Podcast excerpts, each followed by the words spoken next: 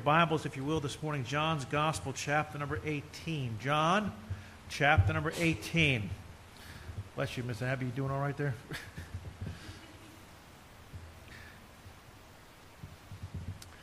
John, chapter number 18.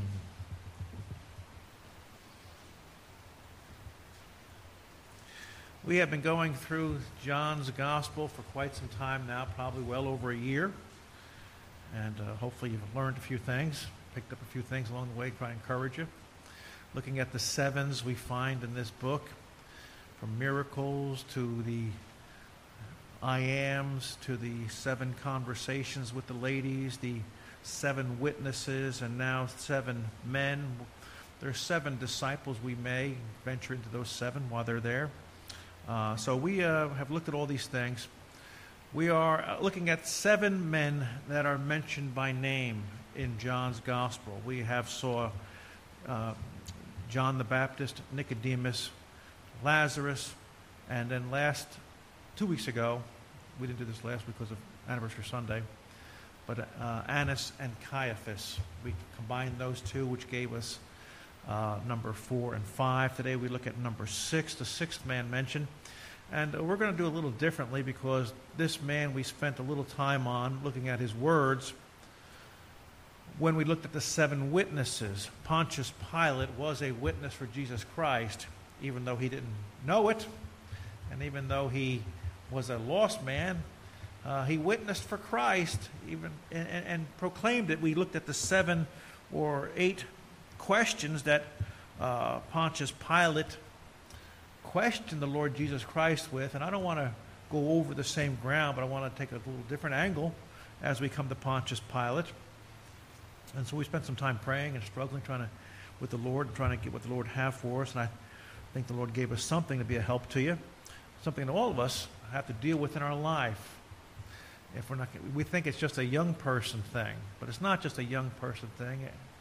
Uh, all your life you'll deal with this, and we'll say, what are you talking about? We'll make it plain in just a minute. But in John chapter number 18 and verse number uh, 28, our Bible says, Then they led Jesus from Caiaphas unto the hall of judgment, and it was early, and they themselves went not into the judgment hall, lest they should be defiled. Isn't that wonderful, by the way? They're, they're condemning an innocent man, but they don't want to defile themselves by going into a place where Gentiles hang out. That's, that's religion for you. Verse 29 Pilate then went out unto them and said, What accusation bring ye against this man? And they answered and said unto him, If he were not a malefactor, we would not deliver him up unto thee. That's a non answer, by the way. What's the accusation? Well, if he wasn't guilty, we wouldn't be here. He didn't answer my question. Always be careful, by the way, of the non answers you get in life. You ought to pay attention to them. There's something being hidden. Verse 31 then said Pilate unto them, Take ye him and judge him according to your law. The Jews therefore said unto him, It is not lawful for us to put any man to death. Again, that's a disgusting reply. We're not going to be responsible for killing anybody, but uh, we'll, we'll make you responsible for it. That the saying of Jesus might be fulfilled, which he spake, signifying what death he should die. Then Pilate entered into the judgment hall again and called Jesus and said unto him, Art thou the king of the Jews? Jesus answers, Sayest thou this? Thing of thyself, or did others tell it of me? Pilate answered, Am I a Jew? Thine own nation and chief priests have delivered thee unto me. What hast thou done? Jesus answered, My kingdom is not of this world. If my kingdom were of this world, then would my servants fight, that I should be delivered to the not be delivered unto the Jews, but, but now is my kingdom not from hence. Pilate therefore said unto him, Art thou a king then? Jesus answered, Thou sayest that I am a king. To this end was I born. For this cause came I into the world, that I should be bear witness unto the truth. Every one that is of the truth heareth my voice. Pilate said unto him, What is truth? And when he had said this, he went out again unto the Jews, and saith unto them, I find no fault uh, at all. But he have a custom that I should release unto you one at the Passover. Will ye therefore that I release unto you the king of the Jews? Then they cried, they all again, saying, not this man, but Barabbas. Now, Barabbas was a robber. Father, bless the time, bless the hour now. Thank you for all that's been done, the songs that have been sung, and uh, the specials, the young people, the children now next door and downstairs, Lord, and we are here. We need the Spirit of God to work in all these places, to move in hearts and lives, and that we may, uh, as we learned in Sunday school, look for a city whose builder and maker is God. To remind us, Lord, that we are nothing but pilgrims and strangers passing through a land that doesn't belong to us. But Lord, as we're here, help us to be a witness, to be Christ like, and to draw closer to you. Help us to learn from this wicked, despicable man known as Pontius Pilate the lessons, Lord, you have for us here, that we may be uh, warned and encouraged. We ask and we pray these things in Jesus' name. Amen. There's a lot to unpack here and much to say. And I, and I, and I, and I thought about this this week as I was thinking about Pontius Pilate. When we think of there's not a person on planet Earth who's familiar with Christianity who was, who's not familiar with Pontius Pilate. Anybody who has studied religions has heard the name Pontius Pilate. We have been inundated with that name. We know all about this man. We have heard him. He's recorded in all four Gospels. But I want you to think about something that Pontius Pilate steps onto the world stage for about four hours, and then he disappears. So when we meet him in Scriptures, there's about a four hour window. and for the last 2,000 years, the world has come to know this man and not like him. But four hours is all he got. It's amazing how your life can change in a minute. You can be a star athlete be a great player.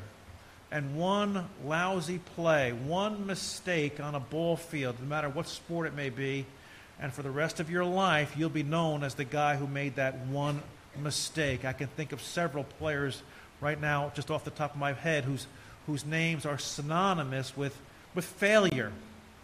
And sad to say, they were not failures, they were great athletes, but one little play, one mistake, marred their life. Pontius Pilate had a, didn't have one minute, he had four hours of his life to meet and confront face to face with Jesus Christ. And Pontius Pilate, in that four hour window, uh, fumbled it all and messed it all up. When we think about Pontius Pilate, and, and there's several statements that come to mind in Matthew's gospel he makes this phrase, What shall I do with Jesus, which is called the Christ? Now, you think about that statement. What shall I do? And that's the question, by the way, that all men have to ask themselves. All of humanity has to ask themselves, What shall I do with Jesus, which is called the Christ? And the answer is either I will accept him or I will reject him. Those are the only two answers you have. And either you accept him as Savior or you reject him. And Pontius Pilate sadly rejected him. And, and he wasn't thinking salvation. His thing is, do I set him free or do I condemn him to death? Even his wife's message as he sat at the judgment seat, where his wife told him, uh, Don't have anything to do with this man. I've had some terrible dreams about them. And that conjures up some thoughts, does it not? What, if his wife was having these dreams, where'd she get her dreams from? Were they just from her own conscience that was bearing witness of Christ? Or or were these dreams from some other source? It's a good question. We don't really have an answer to it, but it's Pontius Pilate. By the way, uh, the Bible says, we read this morning, he that findeth a wife findeth what? A good thing. Some of you guys ought to get on your knees and pray for God to give you a good thing. First of all, you ought to be make sure you're a good thing yourself. And if God gave you a good thing, be thankful for it and, and, and treat it like a good thing. Now, uh, God gave a wife to all mankind, not just to Christians, but He gave a wife to be a helpmeet. Sometimes a wife may come alongside and say, listen, don't do that or don't go there, and have some wisdom because that you're not seeing the angle of it. Pontius Pilate, his wife may have not have been all that, but she did have some wisdom this moment in time. Don't have anything. Get, get rid of this situation. You, you know, they're dragging you into a bad place, and they and these, these people. And here's the key: we're going here. These people are dragging you somewhere where you, you don't need to be going. Get rid of this. But he didn't listen to his own wife, and he continued to deal with this situation until he finally made the decision to have Christ crucified.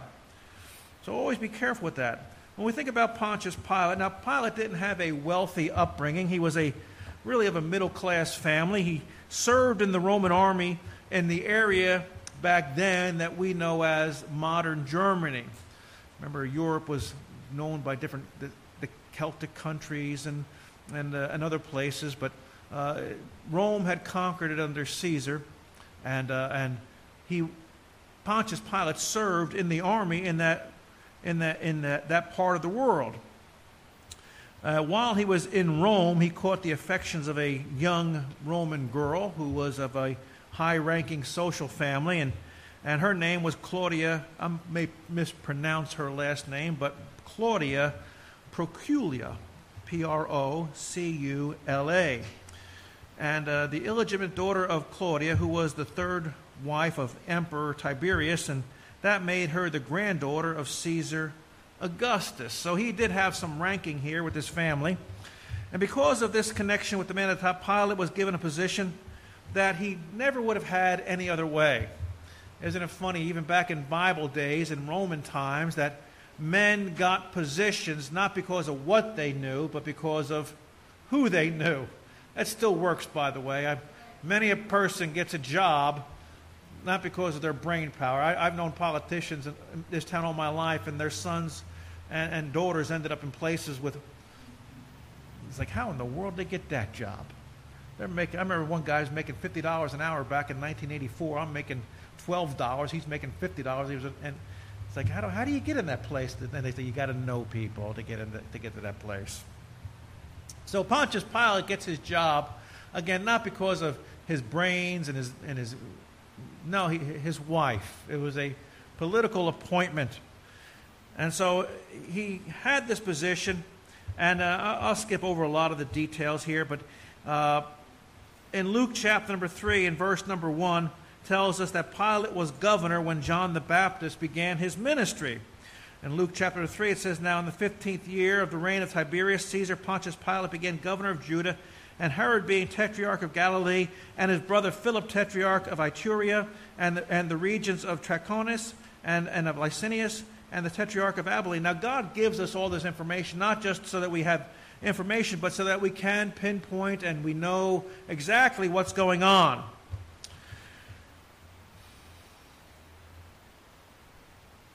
Pontius Pilate, again,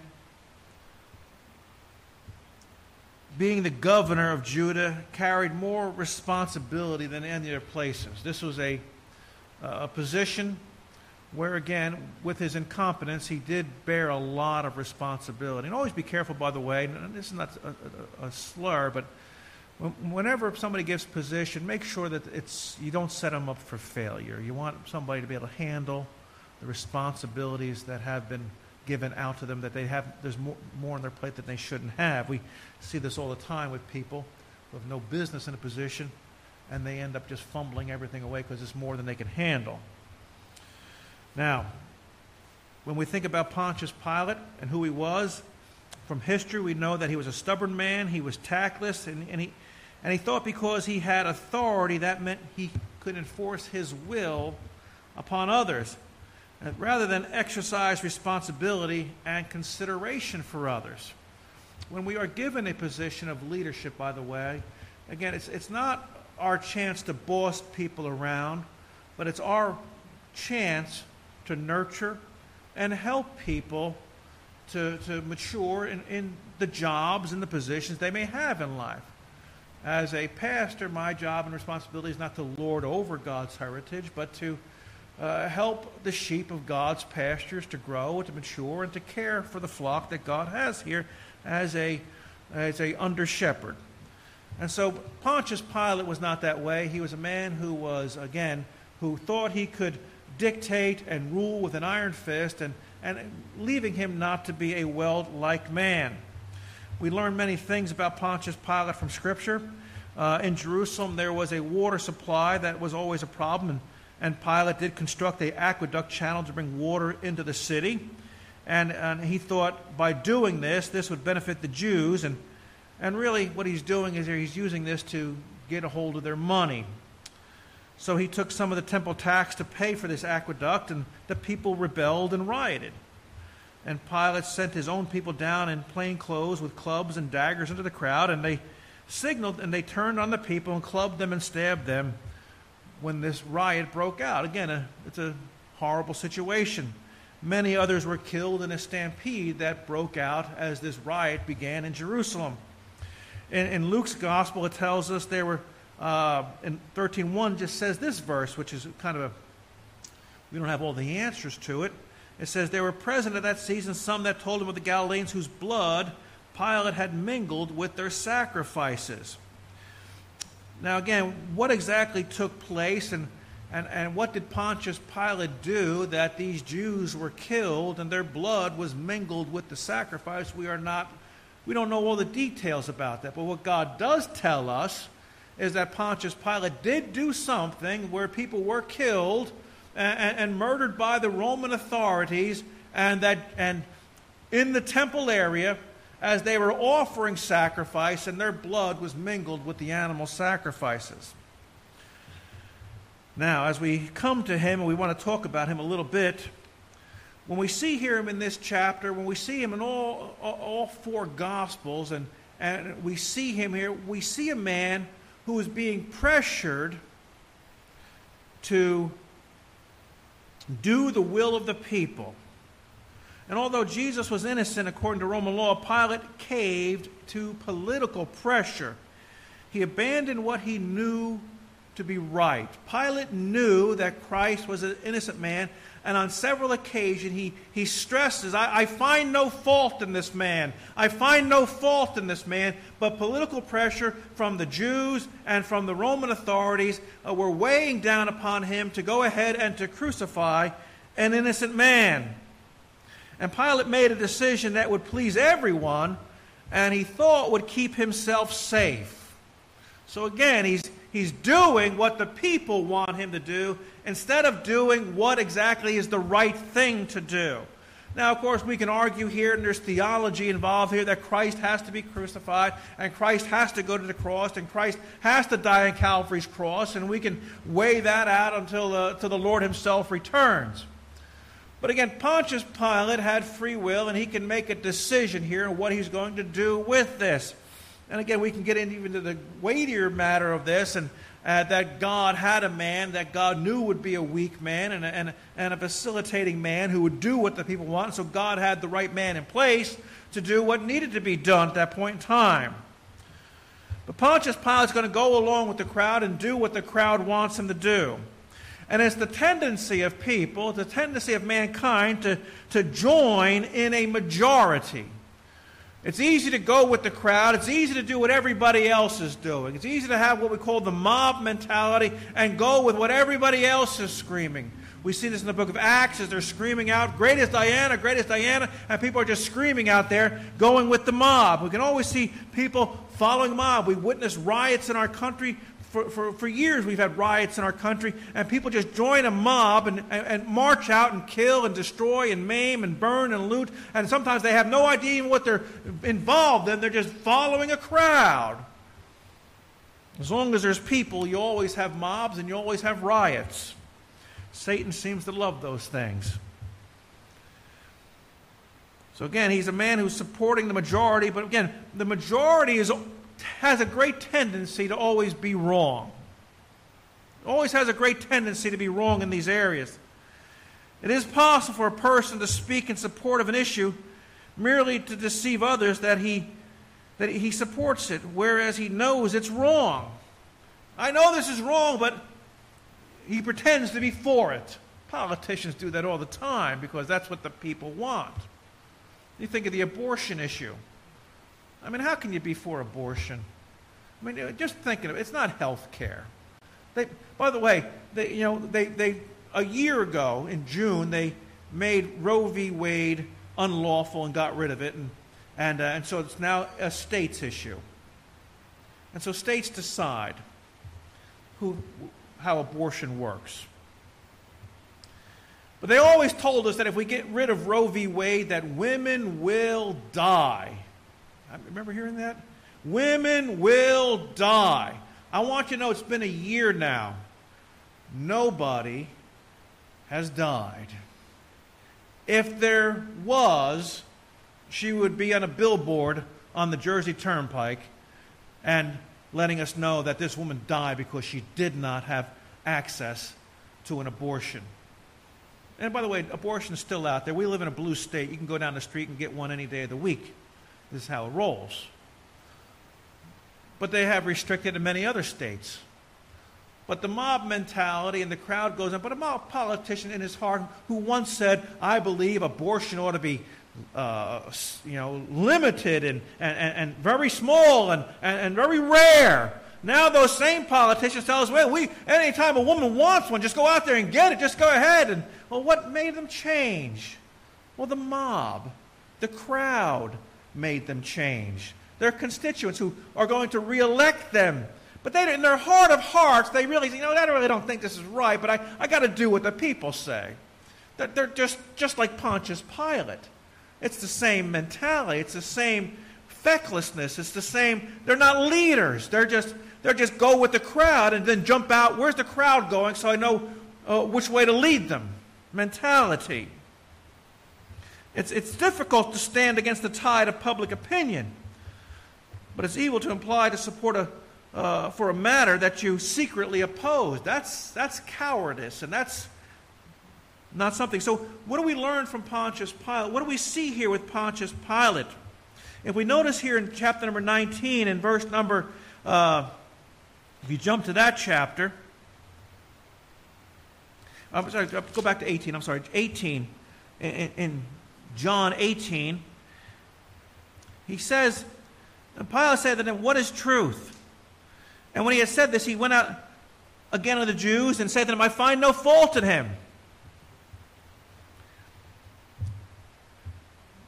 What is truth?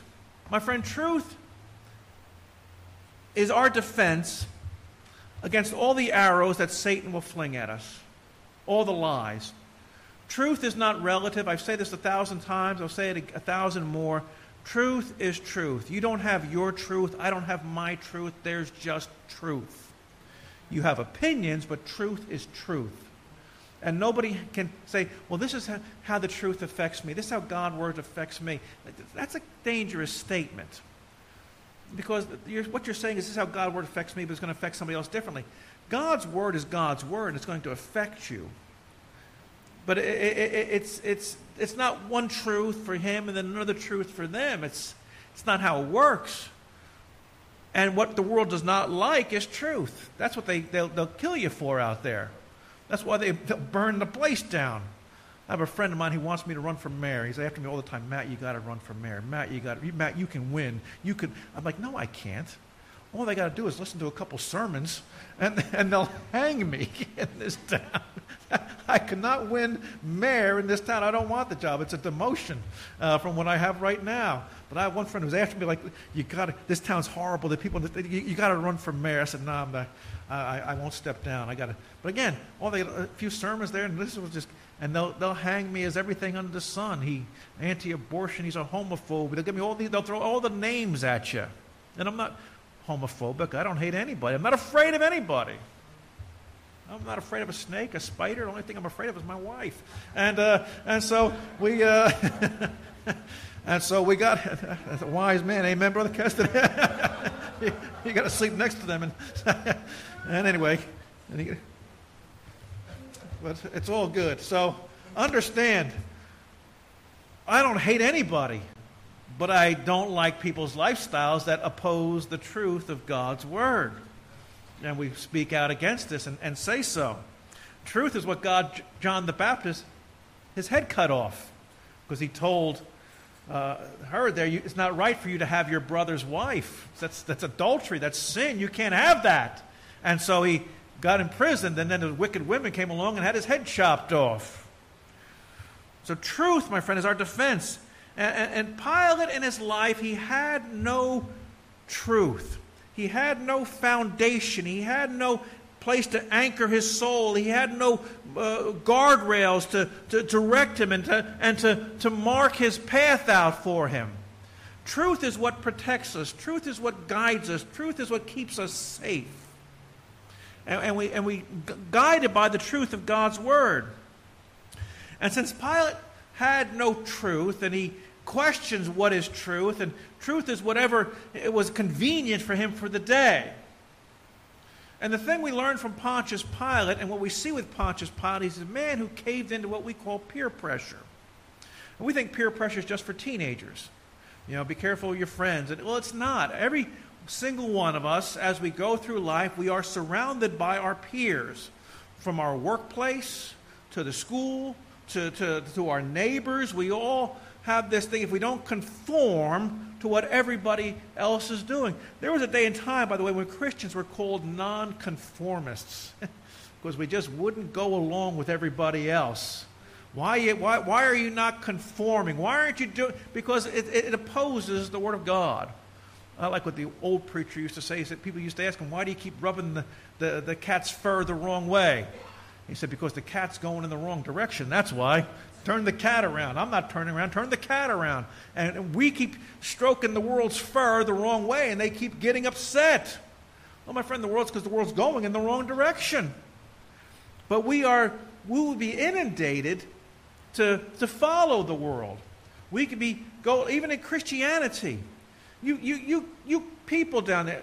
I had one guy tell me, you know, it's, it's you King James people that are the problem. Another pastor in town told me that it's you King James people are the problem. It's like, dude, I just met you five minutes ago, and here you are trying to, you're banging me over the head. Well, if I'm the problem, then I guess I'm the problem. But I, am gonna, I'm not getting rid of my King James Bible for a Bible that changes or eliminates words. I'm sorry. I, I'm, I'm sticking with this. Is, this is the one that brought me. This is the one that's going to take me. I'm not getting rid of it. But I'm, I'm the problem. Well, maybe I am the problem because I'm just sticking with my Bible. But, but there is pressure. To, you know, you got to go along and do what everybody else is doing. No, we're not. We're not. Look in Galatians. Now, we're not going to, we're, we're kind of done with Pontius Pilate.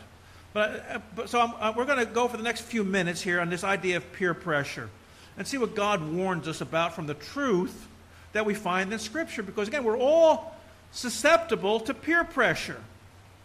We'll all face it. And again, many places you'll go to, you're going to conform to what we do here.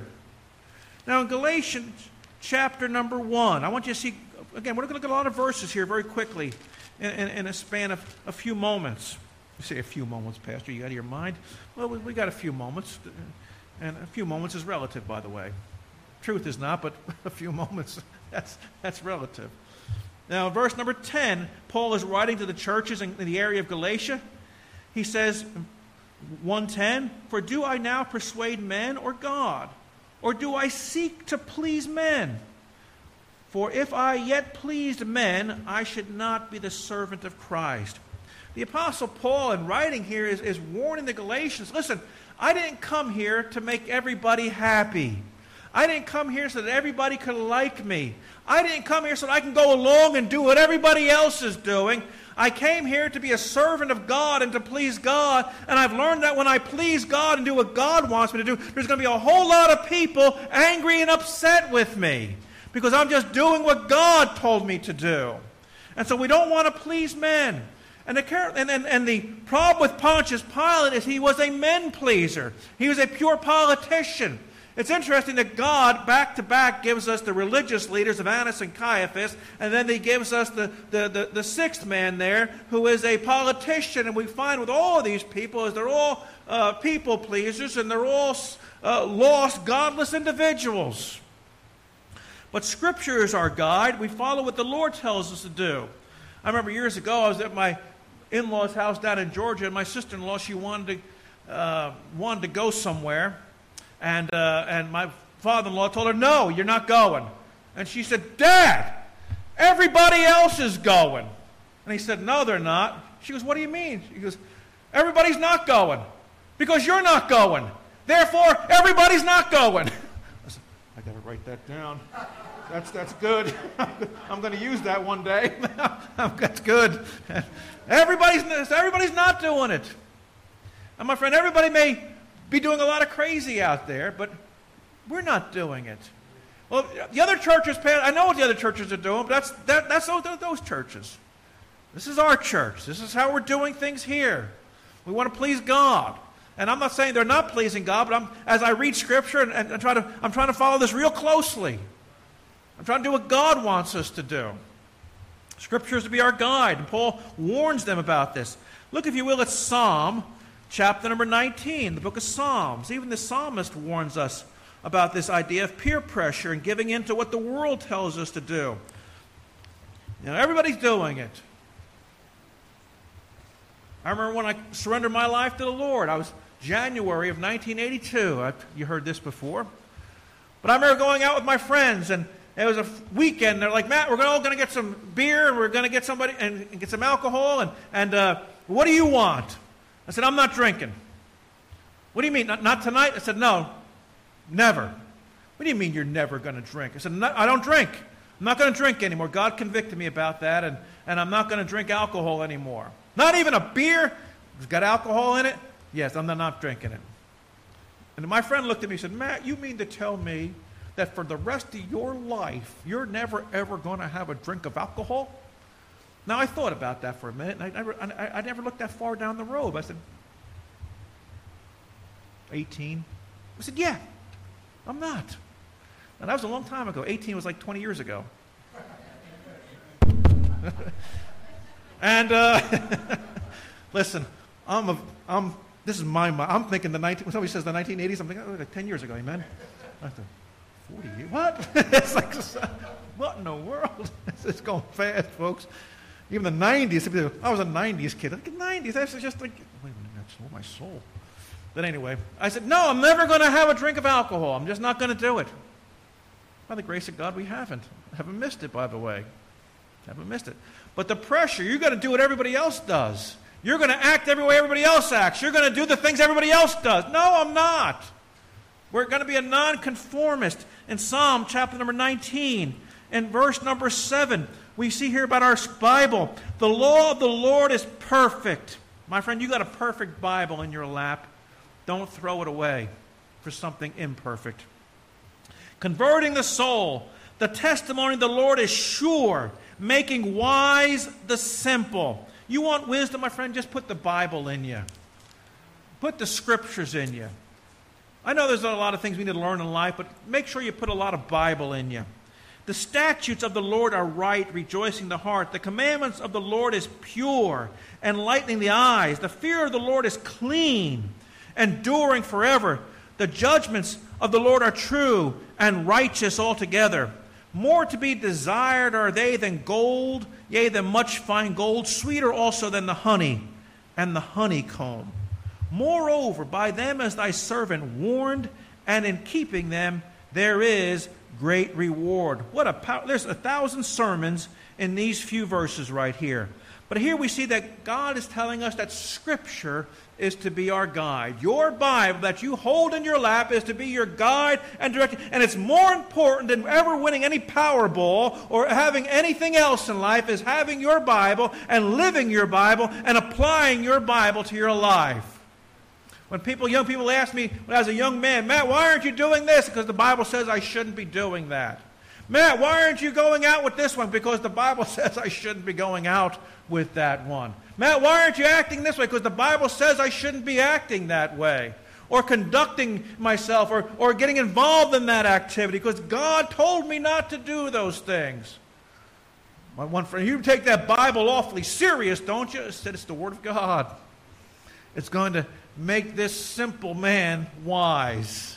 And it's going to protect me. And my friend has protected me from a lot of things, a lot of dangers, and a lot of mistakes, and a lot of heartaches. I'm not a, I'm not a smart man. I'm not a smart man, but I, I, I love my Bible, amen. And, I, and I've applied the, the scriptures to it. Don't have peer pressure take your Bible away from you and have you do things that you should not be doing. Be careful with that. Watch out for that.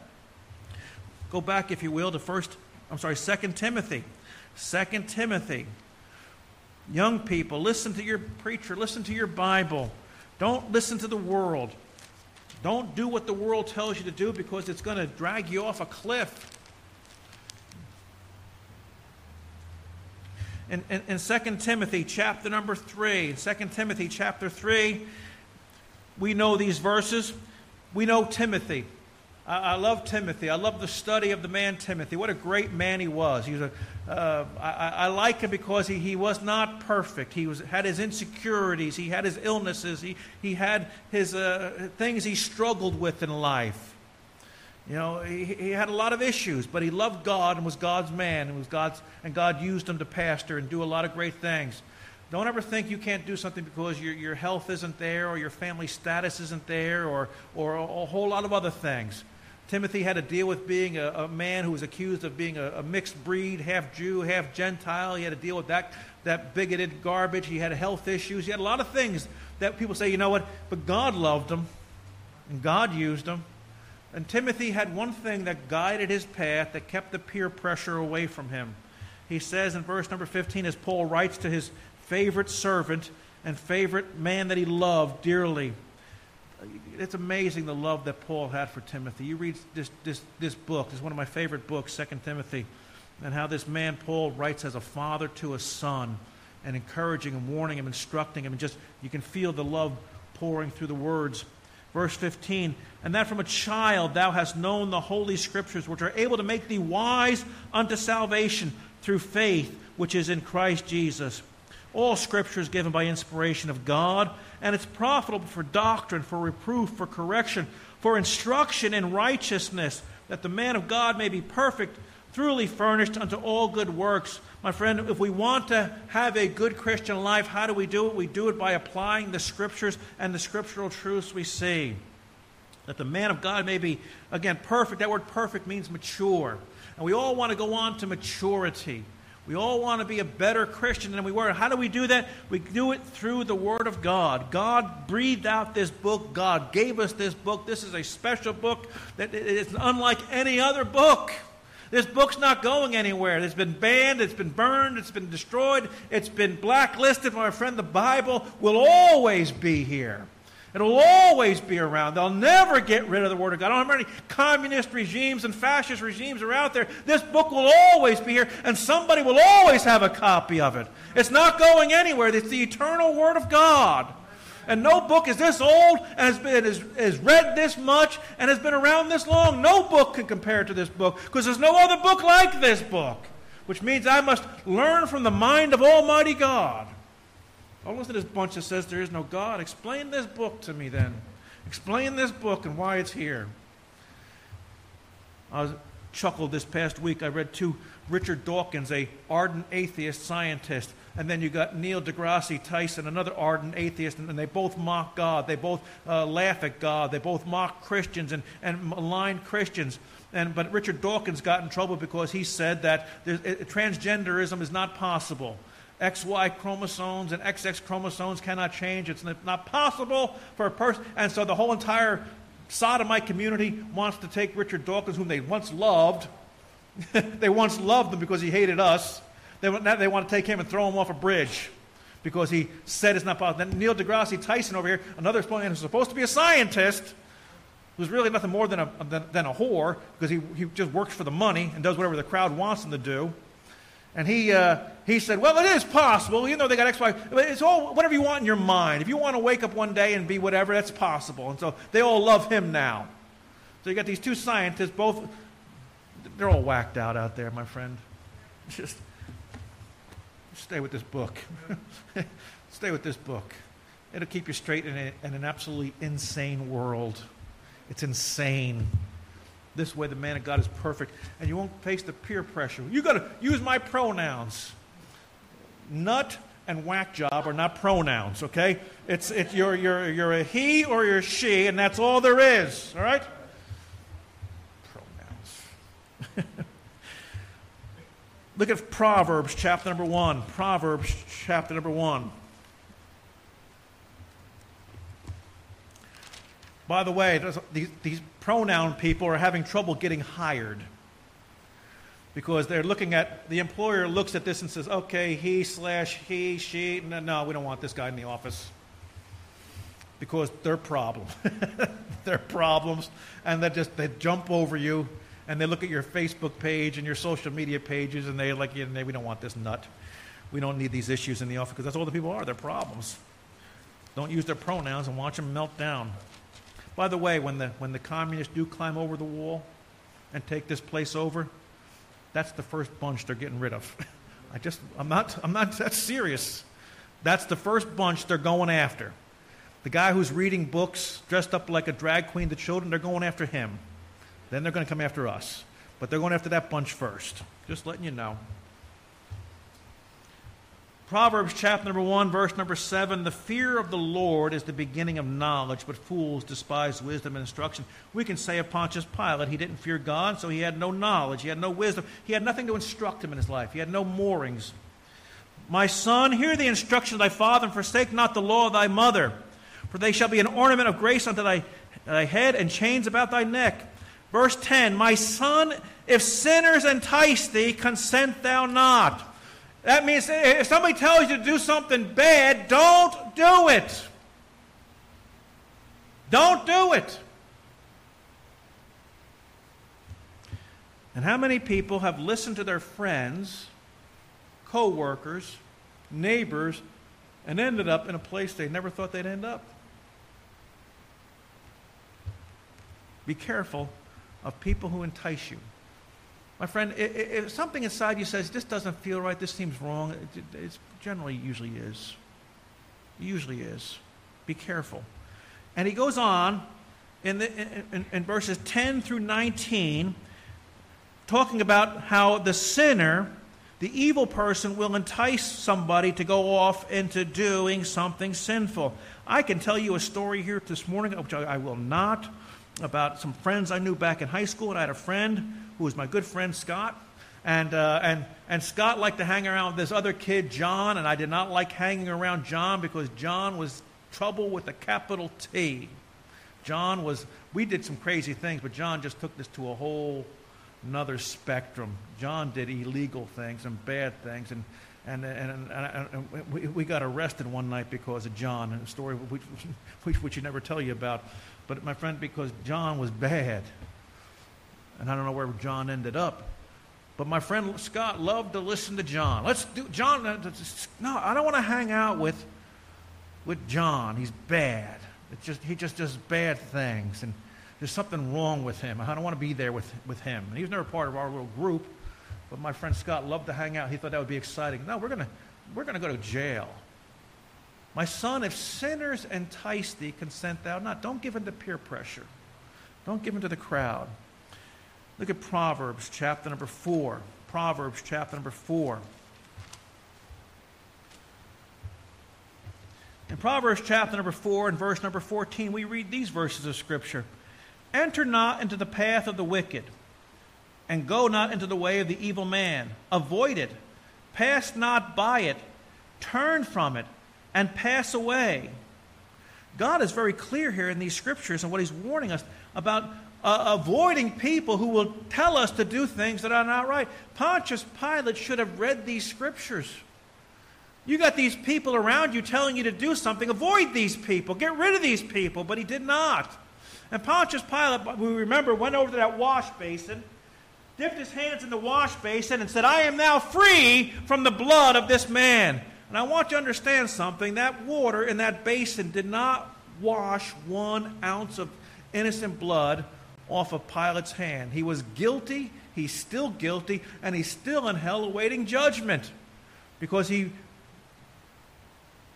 crucified innocent blood. Be careful, though. Scripture is filled with people who learn to avoid the, the, and, and, stay clear of peer pressure and, and avoid the evil people. And we see example after example of people who followed and, and gave in to peer pressure and how their lives were ruined. We have all these examples, and it's up to us to do what we're going to do. Again, you, a guy at work can face a lot of pressure to do a lot of things. A, a woman at work can be, face a lot of pressure to do a lot of things. And kids in school, nobody in school wants to be the, the, known as the, the, kid who, who's, who's not going along and doing what everybody else is doing. It, it takes a lot for a young person to stand up against that crowd. But the Bible says, Be not conformed to this world, but be transformed by the what? The renewing of your mind. That means I have a, your mind renewed by scriptures. I'm not doing it because God says it's wrong. End of story. And so, what do we learn from Pontius Pilate? What do we see from this man? We learn from a man who gave really into what amounted to peer pressure, who just did what the crowd wanted to do. He is the worst of the politicians. And we have so many like him today. But he, uh, he is that evil politician, the, the, the no good leader, the feckless leader. And just as we have the rotten religious leaders in Annas and Caiaphas, we see this with this political leader here. A man who just did what the crowd told him to do, whatever he thought was convenient, and whatever would be popular for the day. And be careful with that. What's popular today will not be popular tomorrow. I got a picture of me wearing plaid pants. It was 1975. Anybody? Come on. Tony, you have a picture back there. Joe, come on. Come on now. Plaid pants. Nobody blinked an eye. You walk down Carnegie after day, they're going to blink. They're probably not either. They're all nuts out there too. But that's, you walk in the church, be like, dude, uh, Greg Brady called. He wants his pants back. All right, you need to. My mom was upset in second grade. I got stabbed in second grade. Sitting there in class, a kid. I mean, this kid didn't get along second grade, but he had a knife in, in school. You can have one back then, and you can stab your kid next to you. And uh, and me and him didn't get along, and he took out his knife and he threatened to stab me. I said, "Go ahead!" I, I, and he reached over and he slashed my slashed slashed my calf right here, cut into me, and I'm sitting there bleeding. I'm like, Miss, Miss Dolan, put your hand down and shut up. Uh, Miss Dawson, I'm sorry, Miss Dawson. She was a piece of work. I see these teachers stay like 20 years old teaching. My teachers like should have retired with, with, with Washington but they just, they just, they just, they just, they just stayed there forever. I'm sitting there bleeding. I finally, you know, the whole thing. But my mom was more upset because those were my brand new plaid pants. I was my mom. Your brand new pants. I said, Mom, I'm bleeding here. but she was, we'll just cut them, make shorts out of them. That's what you did back then, man. I'm, uh, I'm, me and the old people are talking here now. Everybody just, just hang with us here. But we go with the flow. We do whatever. It was normal to wear those plaid pants back then. Wear bell bottoms back then. Your pants flared out at the bottom. Hey, ladies, why don't you go back and break out the, the hairspray and come in tonight looking like a, you know, uh, like the peacock. Amen. we got some pictures here of some of the ladies like that. We ought to have a ladies send your pictures for the newsletter. You know, the 80s hairstyle look. You, you, a reason we got global warming and, and no ozone or something because all that hairspray. I don't believe that, by the way, but just just joking. Anyhow, we did it because that's what the crowd told us to do. And again, I'm not, I'm not, I'm not against fashion, but there's some things we draw a line and say, no, I'm not going there. I'm not going there. So again, my, enter not into the path of the wicked. Go not in the way of the evil men. Avoid it. Pass not by it. Turn from it and pass away. My friend, we see verse after verse God warning us to stay right and do right and, and, and, listen to Him, and God will take care of us. There's a blessing at the end of it for the, at the end of the day. Let's stand together for prayer.